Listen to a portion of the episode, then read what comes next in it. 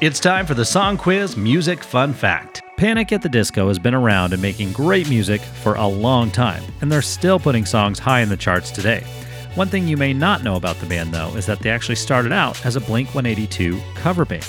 That's right, they were big fans, and eventually they were able to go back to their roots and perform What's My Age Again with Blink's Mark Hoppus. That's your Song Quiz Music Fun Fact.